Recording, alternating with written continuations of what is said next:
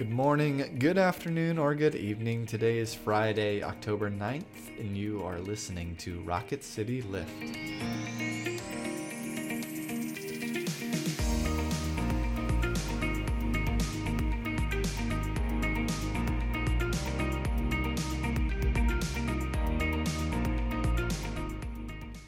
Hi, everyone. Welcome to Rocket City Lift. I'm Tara Bulger. And I'm Brett Gitteman. We come to you three times a week and we try to bring a bit of a spiritual lift to your day. Today is Friday, thank goodness, and we will have a special guest with us. But before we begin, let's have a prayer. This one comes from Maria Ware. Let us pray. Lord, hear. Lord, forgive. Lord, do. Hear what we speak not, forgive what we speak amiss, do what we leave undone, that not according to our words or our deeds, but according to your mercy and truth, that all may work for your glory and the good of your kingdom through Jesus Christ. Amen. Amen. Our scripture lesson is from the 33rd Psalm, verses 13 through 22. The Lord looks down from heaven he sees all humankind. From where he sits enthroned, he watches all the inhabitants of the earth. He who fashions the hearts of them all and observes all their deeds. A king is not saved by his great army. A warrior is not delivered by his great strength. The war horse is a vain hope for victory, and by its great might it cannot save. Truly, the eye of the Lord is on those who fear him, on those who hope in his steadfast love, to deliver their soul from death and to keep them alive in famine. Our soul waits for the Lord. He is our help and shield. Our heart is glad in him because we trust in his holy name. Let your steadfast love, O Lord, be upon us, even as we hope in you. This is the word of the Lord. Thanks, Thanks be, be, to, God. God. We ex- are excited to have on our program our interim youth director, Ann Dylan Laughlin. And we've been talking about faith stories on Fridays, and we're excited to have Ann Dylan on to share hers today. So, Ann Dylan, welcome to the show.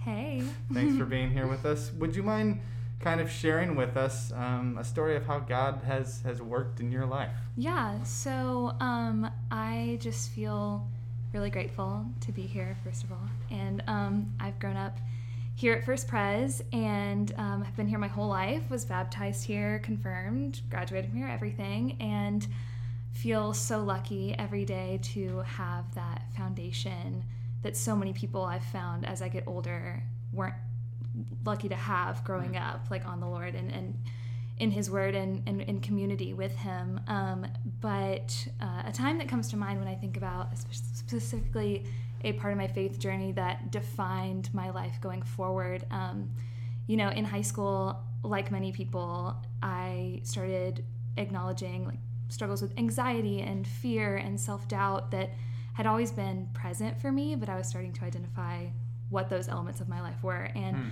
um, I uh, was going on a trip when I was 16 to Costa Rica with my summer camp, which is how I know you and your wife Allie. Um, but I was going on this wilderness leadership expedition to Costa Rica with a bunch of girls that I had grown up with since I was 10 and, and other girls that I had never met before. But anyone who knows me knows that this could not be farther out of my comfort zone.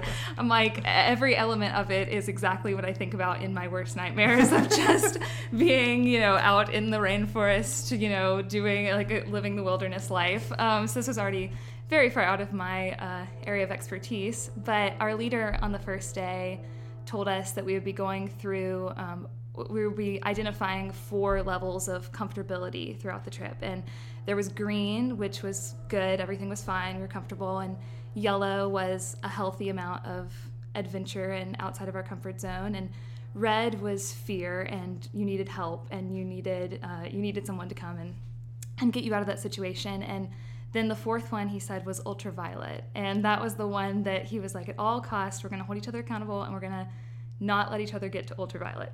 And um, a couple days into the trip, we went caving in the rainforest and we were like army crawling through this tiny burrow of the cave and you know bats are flying around your head and and I am al- I'm an Oh. ultraviolet listener. Oh, ultraviolet. Oh, exactly, exactly. So I was like, great, great, great. You know, of course, I'm in the very back of the pack because I, I was not, you know, the leader of the group. I was not the, you know, one, the most adventurous girl on the girl on the trip leading the pack. So I was in the very, very back, and we're wearing our headlamps, uh, flashlights on our head, and uh, we're crawling through this space, and I just see it like flicker, flicker, flicker, fade to darkness, and I get chills thinking about it because it was so terrifying, and I'm just I can't see a difference between when I'm closing my eyes and when I'm opening my eyes. It's just pitch darkness.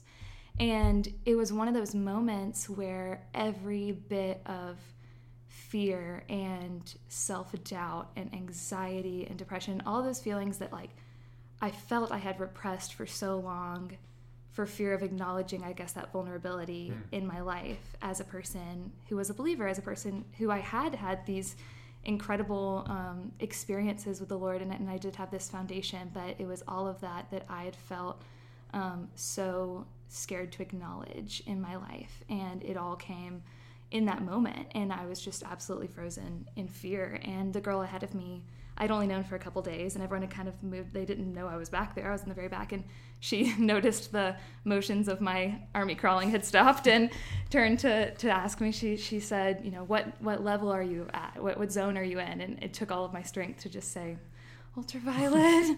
I'm in ultraviolet. And um, without even a second thought, you know, she grabbed her headlamp from the front of her head and turned it around to the back of her head so that I could see my path, but she was going to be in pitch darkness. And she's like, okay, we're going to get you out of here, like without even a second thought. And, and I think about that all of the time, like the sacrifice that she made in that moment without even a second thought that she was so confident in her faith that everything was going to be okay, that she was going to be mm. able to find a light that was greater than what we felt we were having to depend on, which was hmm. that light that the batteries could go out at any moment. You know, it was something that was so fleeting, which is what I think about a lot that we put our trust, and I put my trust in, was putting my trust in things that were always going to fail me and were always hmm. going to lead to something that I couldn't depend upon. And seeing her in that moment, I knew and experienced what that boldness of faith was. That was something that I had not yet experienced in my faith and hadn't opened myself up to, you know, ex- experience that in my own life. And and I think about that a lot, just going through the it and going to church and, and being active and experiencing all of that. But until you open your heart to what what that boldness of faith really is, there's so much that you can be missing, and there's all this courage and, and lack of fear that comes with that. And you know, especially right now, a lot of us are in the ultraviolet. Like like if any of the time in our life was this moment that we've all never experienced collectively together and everything feels like it's crashing down in the cave, it would be now. And I, um, you know, just think about that time as I maneuver through this new era of life.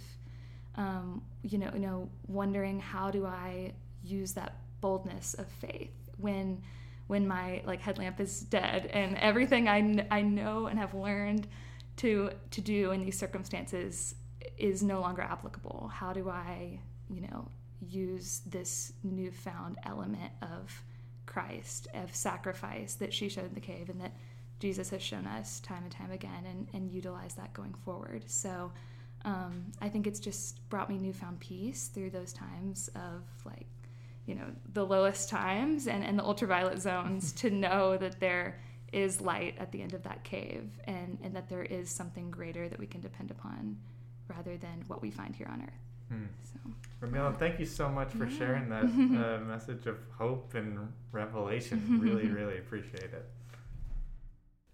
Thank you all for joining us today. We hope you have a good weekend and stay safe out there. We'll be back on Monday. Now, may each of you go out to love and to serve, to be well, to care for yourselves and others, knowing that the grace and love of God is upon you. Amen.